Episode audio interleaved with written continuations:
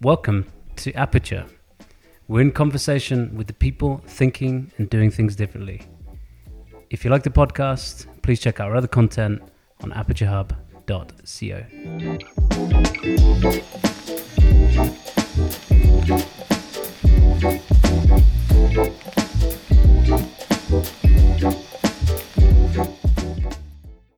Welcome to episode six of Aperture.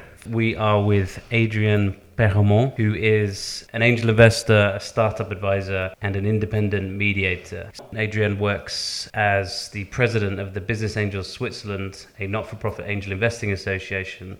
It's the oldest one in Switzerland. And before that, Adrian did many things, including a career in marketing in the consumer goods and luxury goods sector. And she went on to found a company called Transfer Solutions, which was a relocation service based in Neuchâtel, which she sold in 2001.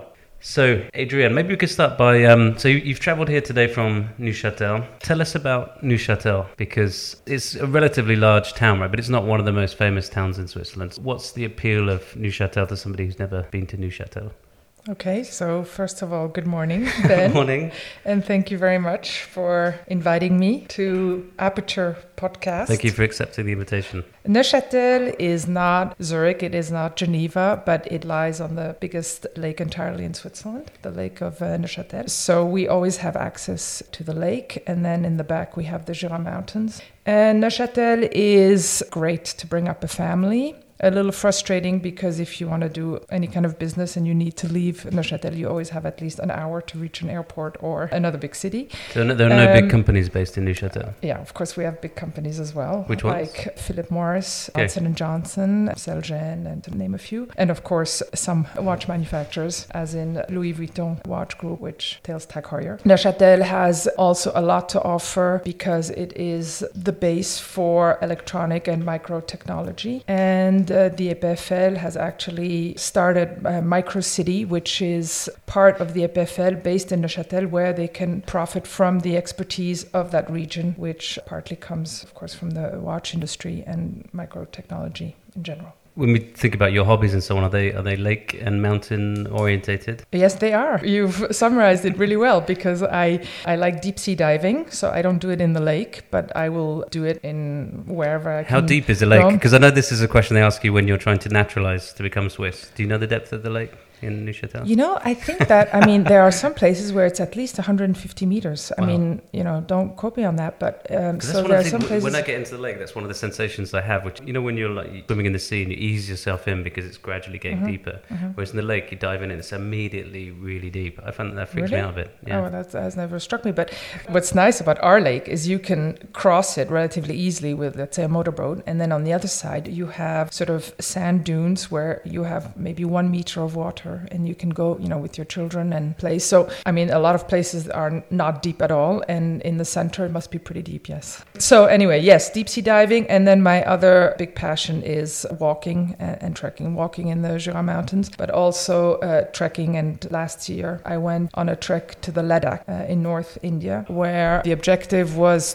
to uh, climb a summit at 6,150 meters. So we did a 10-day trek, walking between four and 5,000 meters, and that was just incredible incredible. And then the summit, at one point I said, that's enough now at 5,600 meters. And so I turned back. I think it was just a physical okay. limitation. And also, I, I'm very Swiss. So I sort of anticipate and I measure, you know, my efforts thinking that afterwards I have to get back down. So at one point, you know, I, but that was really, um, yeah, incredible. Wow. So one thing I didn't say in the intro, but is interesting about your background is that you grew up between here and the US and then you went on to study yeah. in the UK. How was that? How would you compare and contrast the US and Switzerland? I was born in Basel. I went to school in German, and then we moved to the oh, really? States because uh, my father was working in the pharma industry. So when I was 10, we moved to the States. My parents put me in local school. We came back just before I was 15, went back to German school, then finally ended up doing my A levels because I had missed too much German and my German wasn't really good enough. Although today, I mean, I speak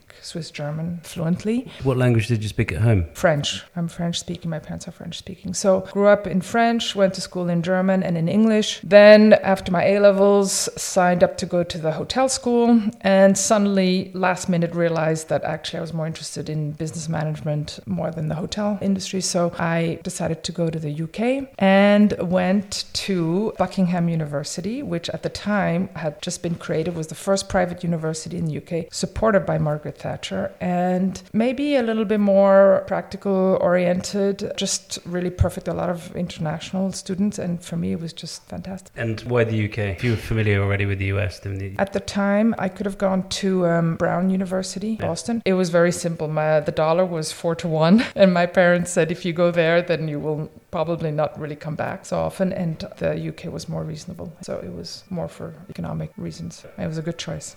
But your children are now studying in the US or uh, in the UK. In the UK, yes. So um, it's true that the uh, Switzerland has an excellent uh, education system. Having had a very international background, for me, the chance for the children to be able to also have an international experience and, and see other education systems is an opportunity. So my daughter actually, she chose when she was 15, she asked to go to boarding school in um, in in the UK. So she packed her bags and went to boarding school, and then she stayed to do her bachelor. And um, yeah, and my son, he just did all his schooling in Switzerland and has gone off as well.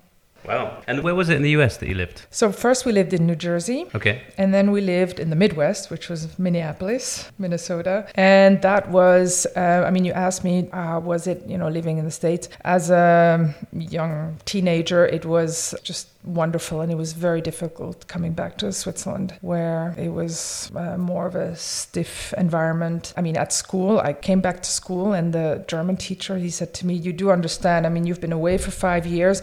There is no way I can give you more than so much as a grade, you know, in German out of almost principle somehow. Whereas in the Anglo-Saxon system, it's more like, okay, let's find a solution and, you know, you've done great and let's continue like that and it's just a little bit less survival And having said that, you're still a fan of the Swiss education system. Yes, because we have, I think, a very good quality and high level education system. And what we have, which differentiates us from a lot of other countries, is that students go to university, but we have a whole system parallel, which is what we call the apprenticeship, Yeah. where you finish school at 16 and then you can go on to learn a trade. Uh, you're encouraged to learn a trade, maybe go to a school of commerce, learn, uh, sort of go to a technical school, or more so, prepare yourself to go, we call the haute école, where you can also do a bachelor. And it's parallel to the university and it's more practical. It's more concentrating on uh, real, maybe business cases or also engineering schools. And if you want to go into tourism, health, uh, hotel, then you can go to a haute école, which is often more targeted to that kind of business sector. Having said that, so we have only 20% of our students who go to university and many more who do parallel studies, and, and we're very strong with that. Instead of if you compare to France, where children will go on to school until they're 18, even those who don't like school, whereas here, if you're not really academic, you can stop school at 16 and still go on to do what you want to do. And you can continuously move laterally from one to the other. So you can finish school at 16, do a technical school, and then still do what we call a passerelle, which is like a bridge, and then do a maturité, which enables you to go to university. Most of what you just told me I didn't know, so that's great. Is that one of the reasons why unemployment is so low in Switzerland? Because the school system or the education system is providing the skills the economy needs rather than just pushing everybody to tertiary university education?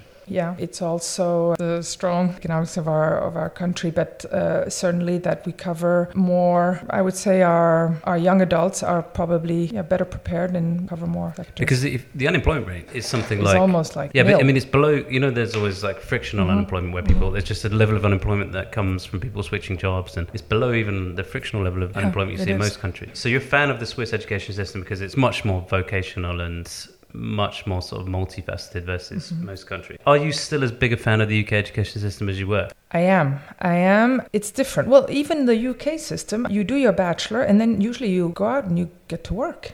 Whereas on continental Europe, you do a bachelor and then you do a master's, and it's different. So even the UK is relatively pragmatic. You may then go back and do a master's later on, or Okay, we're going to slightly change track now because um, we want to talk a bit about consumer goods. This is an industry that we're fascinated by, well, or at least the transition that this industry is going through, we find fascinating because clearly a lot of people talk about how the internet has or is changing many industries, and not that many people talk about how it's changing consumer goods. But to us, it's it's having a radical impact. I suppose what we would like to do is ask you to compare your experience today working with startups with the time when you worked at Tag Heuer and at Mhm. Kraft, and tell us what you think has changed about marketing in those years. What's you know what's what's been a constant and what has Mhm. radically changed about marketing.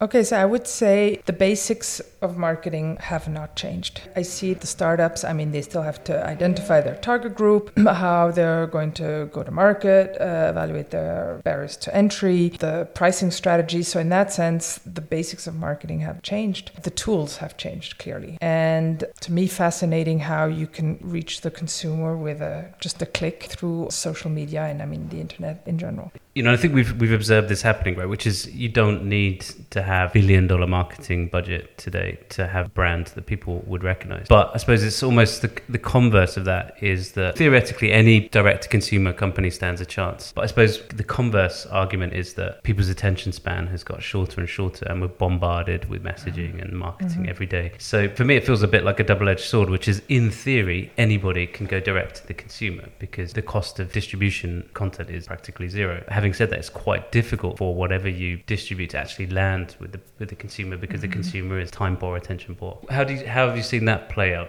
You're right. I would go even further and say that the consumer is distracted. And how do you keep your audience engaged? So I would say, yes, I would speak about reaching the consumer, acquiring it, and then retaining it. To reach it, yes, it's certainly easier and faster. How to acquire it, it's probably very difficult because the consumer has a lot more bargaining power. The consumer uh, has so much more access to competitive products. They have more choice through higher competition and the fact that everyone can reach the consumer more easily. Yes, it's more difficult to acquire. And then to retain, I would say you probably have less loyalty. That's interesting because I think And- the way you put it is better than the way that I put it. You drawing a distinction between reaching the consumer and actually acquiring the consumer is a really good way of, of expressing that paradox that it's everybody can reach theoretically reach anybody in the internet Mhm. age, but it's very Mhm. difficult to actually get their attention and acquire that. Mhm. What do you see in terms of tools that used to work and tools that work now for acquiring customers? Well, acquiring the customer is fulfilling a need, if you can fulfill a need. I would say acquiring the customer is, well, you used to have consumers' full attention because the consumer would go there where he knows that he's going to get the product. Let's say he goes into a store and he wants to buy a watch, then he's there and you have his full attention. Today, he will do his homework at home, shop around on the internet, may then decide, okay, I want to buy, you know, a Tag Heuer, maybe go into a store and, and still and buy it. But then after that, you may think you've acquired your consumer. And then it's the retaining also, which is then difficult because Tag Heuer may try and keep your loyalty. But on the other hand, you're on YouTube watching Breitling that is using influencers to talk about their brand. So you're continuously wooed by competition. You worked in the consumer goods industry and you worked in the luxury industry. And it seemed to me that it's much, I mean, intuitively much easier to acquire and retain customers in the luxury industry because, you know, there's a higher barrier to quality there. And I'm just wondering, would you agree with that statement? And then, secondly, if we look at mass produced consumer goods, what's the future? Is there a, Mhm. still a place for the mass produced consumer goods companies and products? So, first, to speak about the luxury brands, yes, I mean, there is still the desire to buy luxury brands. There's a certain loyalty. Why? Because it's not necessarily a need, but it's an image, and this brand will reflect the image you want to give. And so, I think that if you can feel comfortable uh, with a brand and stick to it in that sense, so yes, there's a, certainly more more loyalty concerning uh, luxury brands. What concerns mass consumer products, the difference I would say is that the consumer has changed. You have the eco conscious consumer. Moving towards less consumption, less waste. Manufacturers are challenged to find new packaging methods. So, yes, we still need products, but the way we consume them is changing. The consumer is uh, more comfortable with recycling. We're heading towards away from the throwaway culture yep. to I take my mug with me everywhere. Uh, having said that, and uh, I mean, my children, they prone that and it's very idealistic. And then I think of the family where both parents work, come home at seven in the evening. I mean, I don't see them going into the local store with their Tupperware to buy the evening yeah, meal. Yeah. So I would say what's really going to make the difference is, is the packaging. That's an interesting distinction you draw between, you know, what's theoretically possible for the consumer to do to be more green versus what's realistic. But in general, there's, as you say, right, there's a general push towards consumers wanting more sustainable mm-hmm. products, maybe higher quality products. At the same time as there's now this opening for new brands to reach the consumer directly. And in that context, what happens to brands that mass produce not particularly high quality products and used to get away with it by spending lots of money? Well, first of all, by producing at such scale that they could price more competitively and then spending so much on marketing that they could get the consumer to buy their product even though it was potentially lower quality than the alternatives. Can that model still work in an age where it's possible to produce things on a smaller scale for each different type of customer demographic at the same time as it's possible to reach that consumer at the same time as that consumer is demanding high quality products? Well, I would say if you take D2C as in direct to consumer, that automatically is more of a um, local uh, market yeah. because you know to succeed you're going to concentrate on more of a local area so in that sense that's changing but if i look at mass consumer the industry like general electric for example or, or even Procter and Gamble what they're doing is i mean general uh, electric their most profitable line of business is for example the health sector where they are working on medical diagnostics equipment as in mri and health data management, and um, they are spending over five billion in R&D compared to, for example, Nestle, which has I think about one and 1.7 billion in R&D. So take General Electric, they're not just selling appliances or they are working on innovation through the R&D and and hopefully will buy the startups that are innovating which will help them keep up with, with the market the way it is today.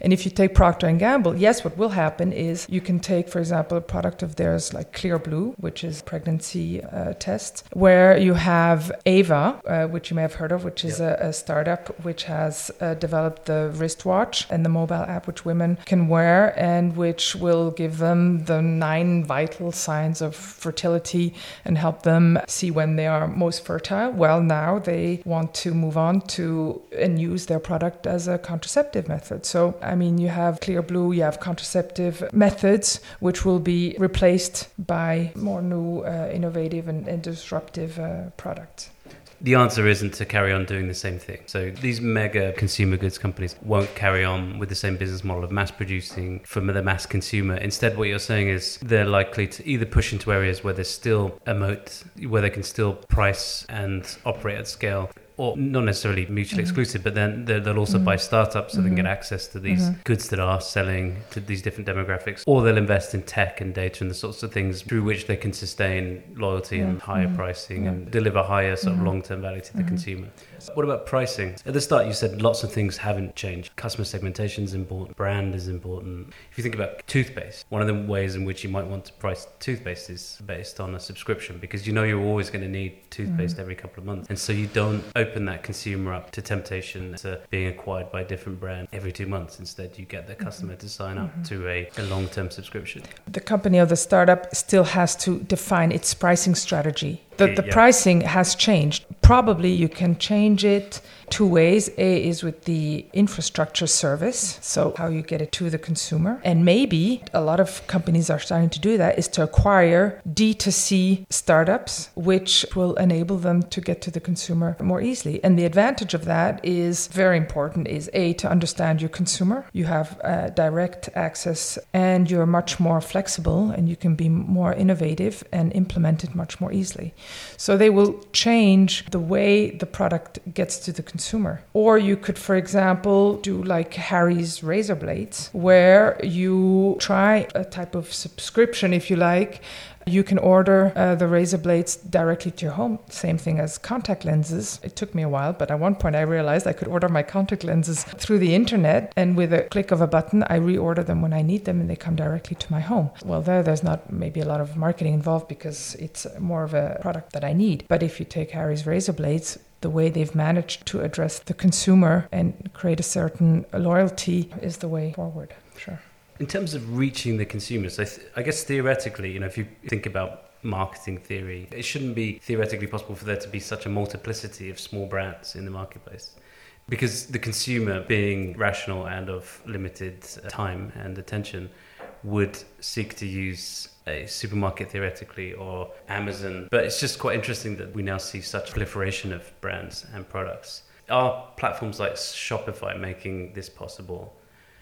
And is it a long term trend? I.e., are we living in this new world of the long tail of very small suppliers? Or is this just a moment in time phenomenon? And ultimately, people will buy everything through Amazon and they don't really care or they can't manage with quite such a fragmented supplier base? I think that they go into the um, store, they have, you know, a huge variety and choice of products. But on the internet, it's just as bad, actually, except you're in the comfort of your home. You still have to, you know, decide what you want. So how do you decide what you want? I think that with D2C, the consumer has, has changed from physical interaction to much more of a digital hiding maybe behind the comfort of the digital world. And in that sense, there is an opportunity to reach the consumer in a more emotional way, and that is being met in the D2C with the influencers. But it's interesting because the influencers, they can, if you take Kylie Cosmetics, it's a brand, but to me, it has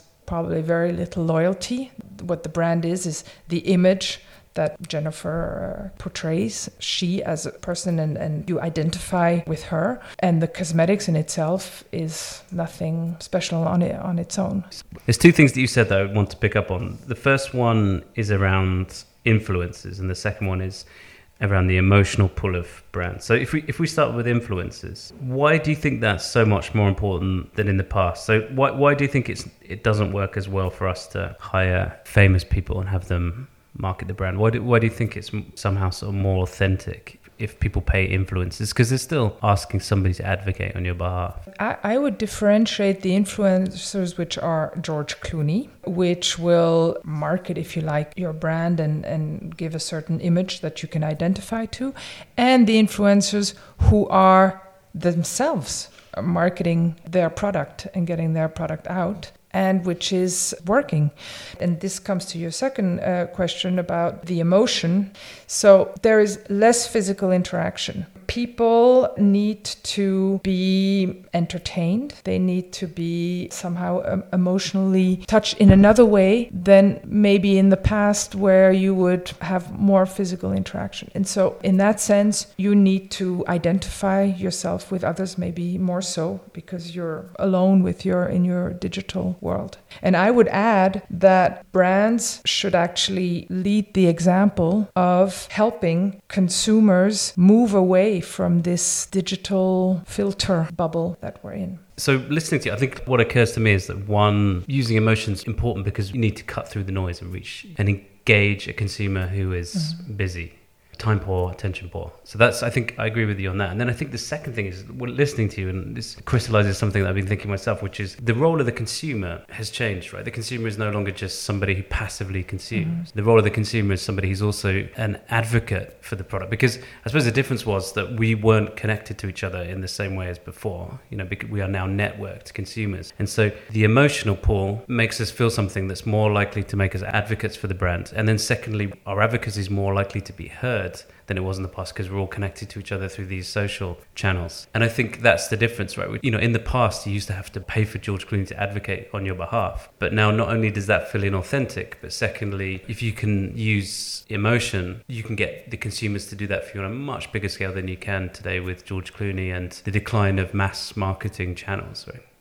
Yes, but also because the consumer's objective, if you like, has changed. He wants to live a memorable experience. Maybe they will prefer an experience over ownership. There's less the need to possess material things. It's maybe partially financially more attractive, but it's more the experience of living someplace original in someone else's home. In, in that sense, the consumer ha- has yep. changed and has other demands. And adding to that is, of course, again, the whole eco conscious consumer. He will more and more want to know if I buy you know this clothing where is it being made how is it being made and how is it being transported great okay so we're going to change track again I'm going to ask you about transfer solutions. For the benefit of our listeners, what is a relocation agency? Okay, a relocation agency is you have just accepted a job in another country. You are moving to this uh, new country and you will arrive, and sooner than later, you will need to be 100% productive in your new job and you need to organize your life around your job accommodation. Maybe you have a family and you need to organize schooling. Uh, where am i going to be able to continue my pilates? It's another language. So relocate to a new environment and get organized as quickly as possible. You can be in your new job and I suppose, and I don't know if this is the case in other countries, it doesn't feels to be particularly acute in Switzerland, which is everything you said is true, right? So if you're moving to Switzerland from another location, mm-hmm. you've got all of those things that you said are true, right? Which is mm-hmm. Um, it's a different environment. You don't know the best places to live, mm-hmm. close to you know proximity to the best schools. You've got the language barrier. All those things are true. And in addition, what seems to be the case here is that you've also got an acute shortage of housing, right? So you want somebody to be giving you the very best advice and helping you to find the very best property because there's so much competition for those properties. So when you formed the company, how important was that last point? Well, Neuchâtel is maybe a little bit different because a the market is relatively uh, small. At the time, uh, the the biggest problem was having furnished apartments because there was no real demand for that. But otherwise, the um, uh, housing market was relatively accessible. Actually, our biggest problem was that sometimes they had too big a budgets and we couldn't find expensive enough housing. Really? I would say the main difference is 20 years ago, it was totally different. You didn't have the internet to help you. Today, it's it's different. You can shop around, probably find your uh, local gym that corresponds exactly to what you're looking for relatively quickly. Probably most of the um, information is in English, so it's different. 20 years ago, there was a real need for relocation services. And actually, my thought was in Neuchâtel, there was really no relocation service. There were a few international companies. Okay, so you were ahead of the curve on this. 20 years ago, when you started Transfer Solutions, it was one of the first. Yeah.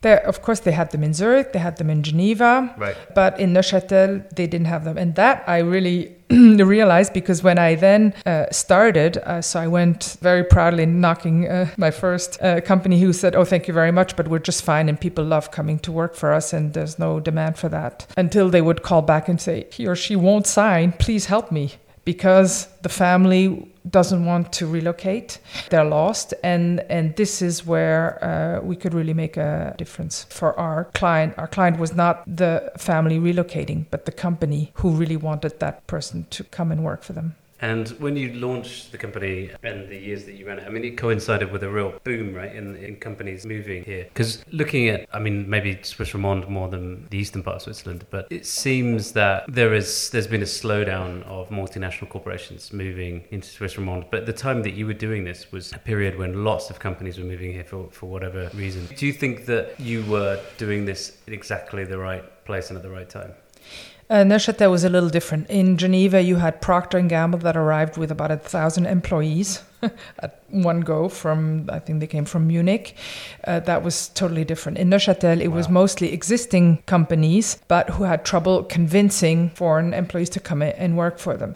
But one example where Energizer they were closing their factory in Rouen, and France being France, they of course had to find solutions for their employees, so they could either pre-retire or they were given the opportunity to come and join Energizer in La Chaux-de-Fonds. So they hired us to organize a two-day program program for these 10 families to come and, and see if they could, you know, be uh, motivated to come to La Chaux-de-Fonds. And actually, three families did move to La Chaux-de-Fonds, integrated, and I like to believe it's partly because we showed them that it was it was possible to, to do it for the whole family, the children, the spouse. Of course, if you can, let's say you're going to accept a job, you don't know how you're going to convince your spouse, who maybe is giving up their job or doesn't know how he or she will integrate and then having someone who will show you in a nutshell the, the, the, benefits of the, of the region and, and show you that you can be organized and, and when you have your your accommodation where you can get the things you will need. If the person doesn't speak the language accompany them wherever they need to go. I mean that makes all the difference. Why did you sell the company? I had to make a decision. I had just given birth to my fourth child at that time and i was already extending to the lausanne market as well. Either either I needed to find other uh, ways to expand the business because the market just was not big enough. So I could have, for example, offered additional services to the expats, I mean, to the company, as in maybe the billing system and what have you. That was one decision. Or the other was, yeah, maybe I could sell it to a relocation service who wanted to penetrate the, the Neuchâtel market. And I then chose, well, the latter option yeah. because I had this opportunity to then uh, uh, sell to this company who wanted to quickly expand their relocation service. So you built this company that you successfully sold while also looking after three kids, right? How tough was that? The tough part was working from home. Actually, because it's very difficult to then separate family and professional. On the other hand, it gives you the flexibility to juggle with both. Of course, I had a, an au pair girl to help uh, with the children. I would say that I was privileged because I could choose whether I wanted to work outside of the home or have more flexible activities which would enable me to take care of, my family. And in that sense, I put my career, per se, on the back burner. Uh, it was a choice I made and leads me to today world where a lot of the parents they want to have it all. And they can i mean they could have it all in the sense that i mean now the external structures that exist for the children um, daycare centers and canteens there were no canteens at the time. I mean your children came home for lunch now uh, even in neuchâtel we have uh, canteens the fact that there are more government laws that have come out i mean imagine that a parent can have up to three days off per month to take care of their sick child. And it's usually, I'm afraid, the woman who will take these three days uh, not often of the father. But having said that, I want to come back to the question of choice. At the time, I made a choice. My choice was also partly based on the fact that we were in Neuchâtel, which is a smaller market, and there were probably less professional opportunities also uh, for me, and that I had a husband who traveled a lot. So were we both going to be away a lot? Yes or no? So that was a choice that we made together. And today, parents still need to make choices. They still need to make choices. I, I like to take uh, the example of Helen Morrissey. She's a very famous CEO of an investment bank in the UK. She had nine children. Well, her husband stayed at home and took care of the children great it's a decision you know they made they made together but yeah you need to make choices and i think today it's a little bit of i i want it all i want it all and sometimes, and I think it's negative for the women, they want quotas. They want supposedly the same rights, if not more, than the men. Take parental leave. Okay, the women have parental leave. Why not offer parental leave to one or the other? Why should both of them have it? To me, it's a question still of, of choice, of responsibility, so, so individual you're saying, you're saying that the Transfer Solutions was a business that you could run around your family and the other obligations and responsibilities you had. And if I interpret you correctly, you're saying that versus then and now, the infrastructure that exists to support two parents that want to work is much better than it was. So we have you have canteens, even in Neuchâtel. So you have canteens, you have you know better childcare, crashes. But you're saying, notwithstanding that, you still need to make these choices about who's going to be the primary breadwinner families, they don't want an au pair or a living nanny because they want their privacy or they don't want to use an additional room for a living nanny. So what happens is at six o'clock they drop their pencil and they say, "Well, sorry, I have to go and pick up yeah. my child," or uh, "My child is sick, I cannot take him to the daycare center," or "My child has ballet class," and more often than not, it still falls on on the mother who will well because the father he doesn't have the time, but she has a management job So it, it's not still not very attractive for the employers today. Yeah. So you've also been involved in local politics for a long time. What, why did you get so involved in local politics? Was it was it some of these questions around supporting working parents? You know, what was the motivation for getting into politics? The main motivation was, well, first of all, was I was a little naive, and so I made a donation to the Liberal Party, and they then called me, and then I was hooked. And then I felt I was, well, I was working from home. I had more time, and I felt it was my civic duty to be involved uh, in local politics. Do you think that sense of civic duty was something that came from your schooling in Switzerland? Like, why, why do Swiss people feel this very strong sense? Sense of civic duty? It was two things. It's one that I had maybe, I thought I had something that I could contribute and I had the time to do it. So no, it is not due to um, to my schooling, or it was more of a um, personal. Uh, do you think, as a through local politics, you can have a bigger impact in Switzerland than you could in, say, the UK, which you're familiar with, or the US, which where you've lived, because such a large amount of autonomy is devolved down to the cantons mm-hmm. and the communes? Well, it's, it's difficult for me to, to judge how political system work locally uh, in other countries. What I can say for Switzerland is I was a little naive because I had seen how other politicians work around me, and I thought, cannot be that difficult. I'm going to go in there. It's like a business. Yeah. We're going to look at it, and we're going to, you know, set it straight, and and then no problem.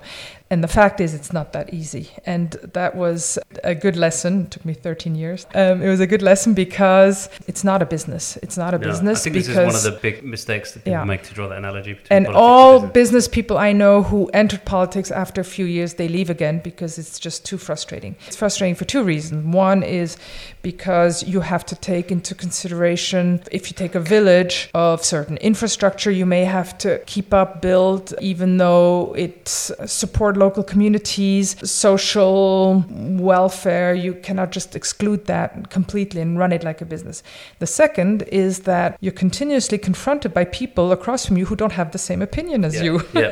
yeah, and you can't and, just say, I'm the CEO, do what, do what I say. Yeah. No, no. So um, it's, it's good to be challenged, but it can be very frustrating as well. Is it fun, politics in Switzerland? And I mean, you use the term you wanted to put things right. But I would argue that a not from any particular position of knowledge, but it seems to me that very little seems to needs to be put right.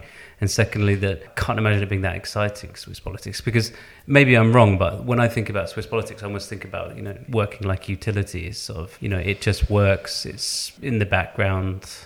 Exciting is not the term I would use again, the exciting part, if you like, is that you are representing the people who elected you. And so you have a certain responsibility. It's fun when you have the majority. It's less fun when uh, when you don't. But I was, for example, in the um, uh, school commission or in the finance commission. You have to deal with the issues, find solutions, and yeah, it, it is a, a challenge to try and convince the other parties to see your way. So that can be exciting, yes. Use the term um, you wanted to put things right. What needs to be put right about Swiss politics? Because it just seems to, you know, those of us that are not that close that it works. Unlike, you know, right now, for example, Anglo-Saxon political environment. By putting right, what I mean is, but that's of course uh, my opinion, is limiting government regulations, giving the uh, individual and society more liberty, um, more uh, responsibility. So, which is of course a long-term ideology, and more down, more on a practical basis, is not living above your means. The Swiss Germans actually are much better at that than the than the Swiss French we should talk about Business Angel Switzerland, which is what you're currently working on. So tell us a bit more about Business Angel Switzerland. What what does the organization do? Um, how did you get involved? What's the difference between Business Angel Switzerland and some of the other angel investment groups in Switzerland? Okay, so Business Angel Switzerland, we call us BAS, Business Angel Switzerland.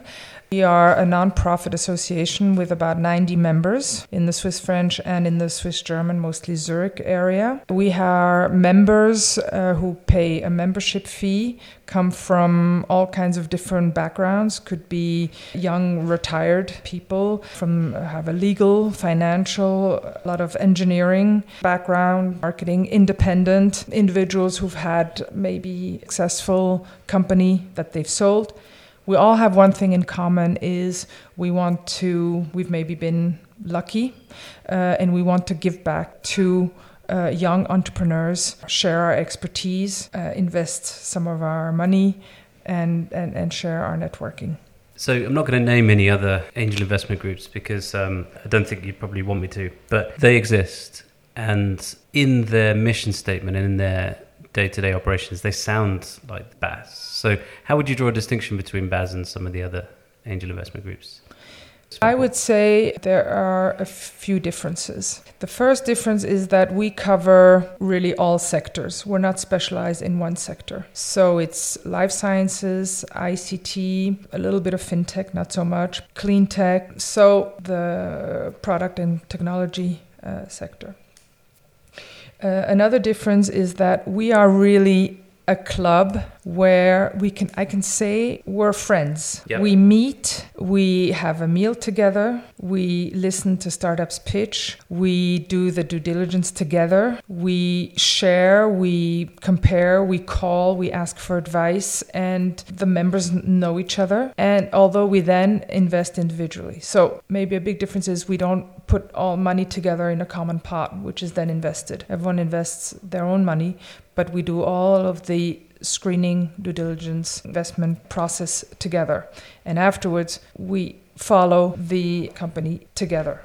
So it's a close knit community, and I would say that's the bit difference. like um, like angel investment group meets social club. In a way, yes. Yeah. In a way, yes. And how do you get the deal flow? How do you get the entrepreneurs bringing their companies to you and asking you for So what we have is we have a platform, and a lot of our startups uh, will sign up on our platform. They either come on their own because we have a certain reputation in uh, the Swiss ecosystem, but we are also we the members quite active. We have a, a, general manager. She is the key person in the club who organizes the events but also is very active in the ecosystem and is in constant contact with startups. Our members are ambassadors. You can sign up to be an ambassador and then you participate in events. And you encourage potential startups to come and sign up on our platform. We participate in uh, juries for example the venture kick jury where we see potential uh, startups could be interesting for our members. We encourage them to sign up on our platform.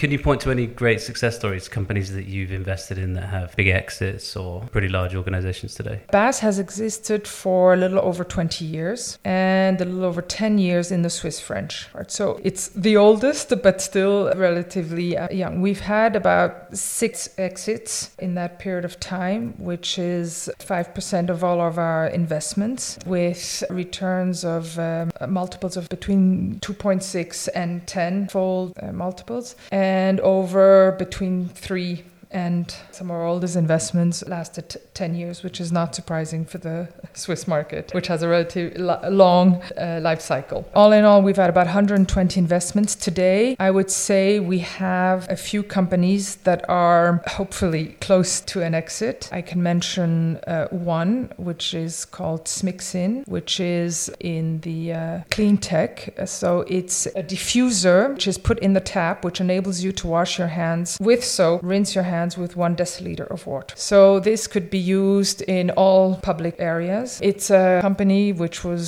started seven to ten years ago, and now they have just have CWS who took a big stake in this company, over ten percent, and which is going to help get it to the market. So it's a promising startup. You have to be patient. It's a long go to market. That's uh, one of the things in Switzerland. We're like a deep nation, good with product technology, uh, with our engineering schools we have uh, access to innovative r&d which leads to products but it's a long life cycle i mean it's like three years at headquarters six years go to market and then the growth is another i don't know six six to ten years when different. people join as angels is that something that you have to impress on them the fact that they need to be very patient because switzerland is not like many other markets which is i guess on the plus side you have you know fewer failures but on the negative side it takes a lot longer for some of these mm-hmm. businesses to, to reach their potential because we're talking about B2B typically, mm-hmm. deep tech. Would you say that's a fair description of Switzerland? It is. And what you could do is try and find or encourage alternate methods of exit possibilities. One would be that when you have the follow on round and the next investor comes in, that he buys you out. It may be a little bit less of an interesting multiple,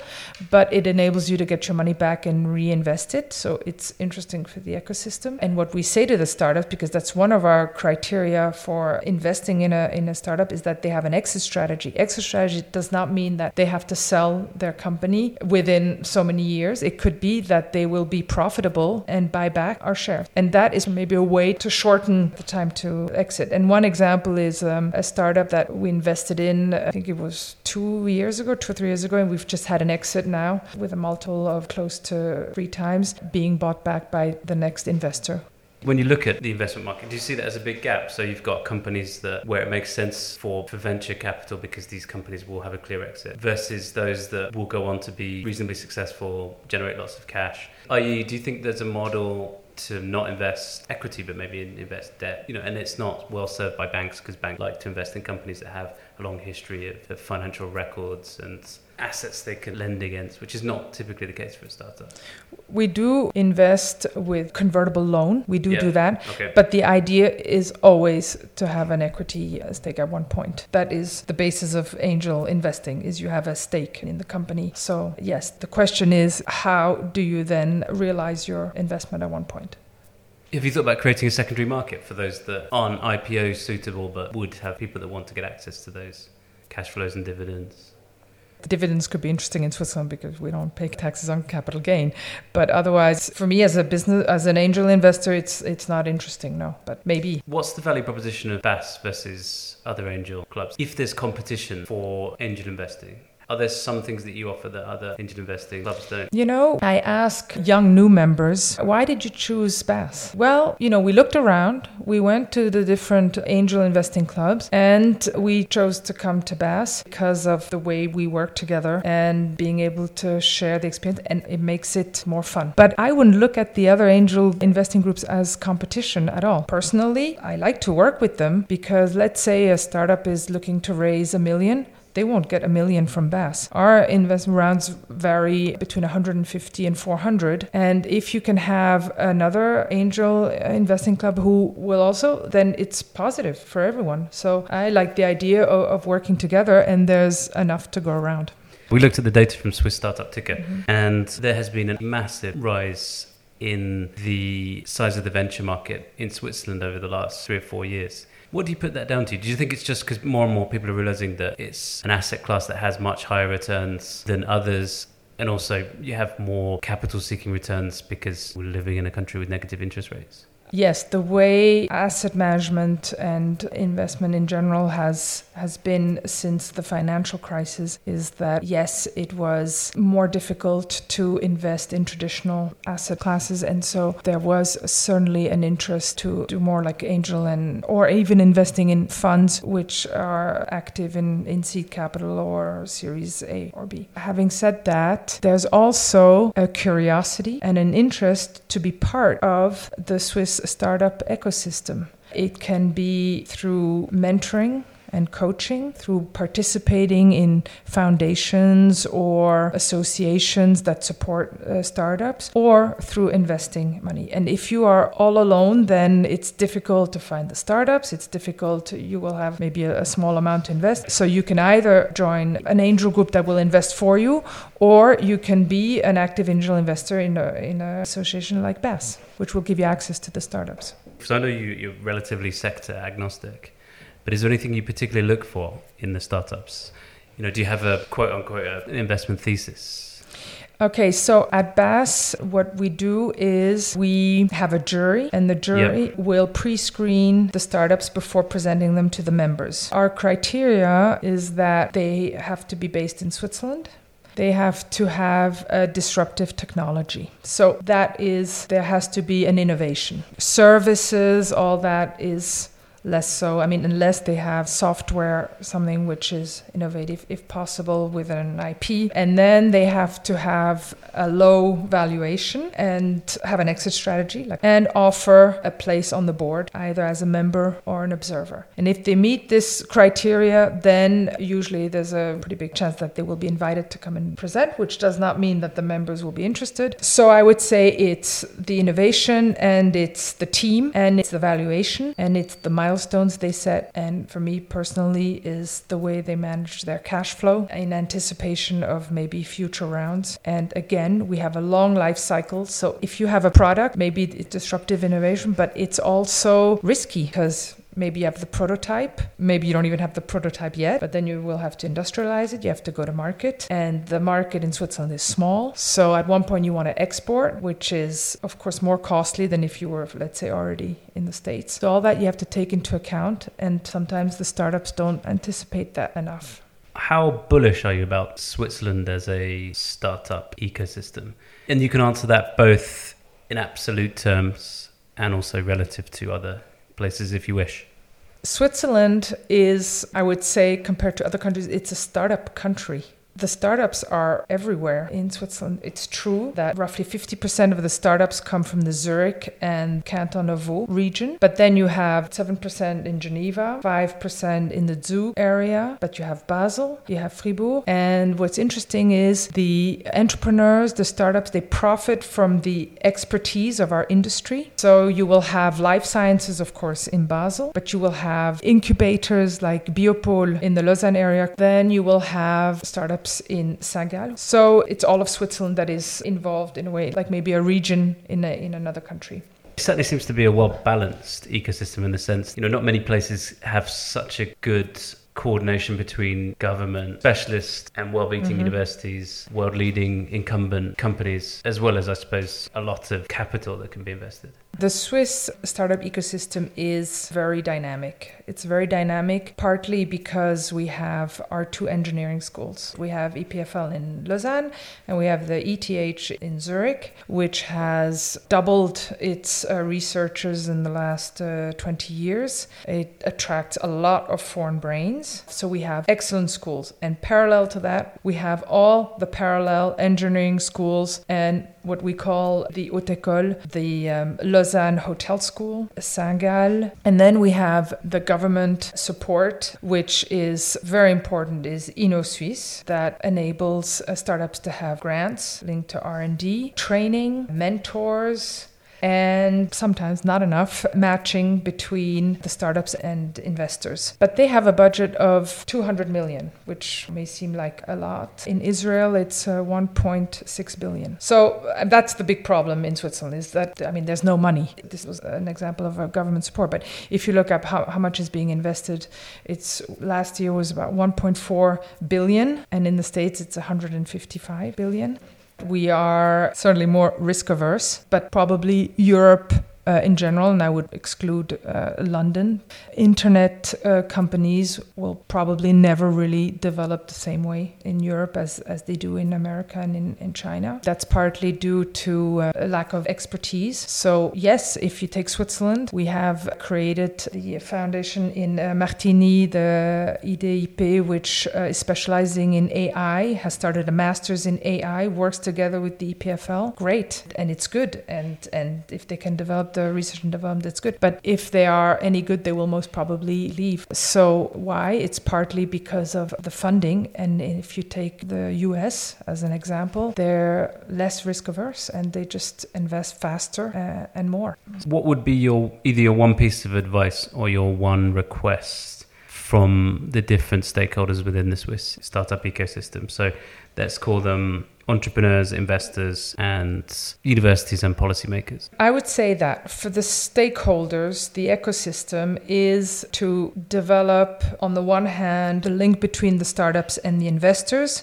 but more so try and fill the gap between seed investing, which is what angel investors do, and follow on investment where the VCs they want to see revenue, they want to see the product working, and there's a gap in between. And there's only so much that in angel investors can invest, but often it's just not enough. And and our strategy at BAS is when you invest, you should take into account the same amount in follow-on investing because there will be a follow-on round before you can attract big investors. So for the ecosystem, that's what so I would say. So you'd like say. to see the, the government coming in to fill some of that gap between the seed investor and the Series A VC investor. For me, the ecosystem is not only the government. The government can, through organizations like InnoSuisse, Digital Switzerland, promote and make the startup world more attractive to investors, yes. But the whole ecosystem has to, and even the, the VCs and, and us, we should also work at filling this gap between us and, and future investors.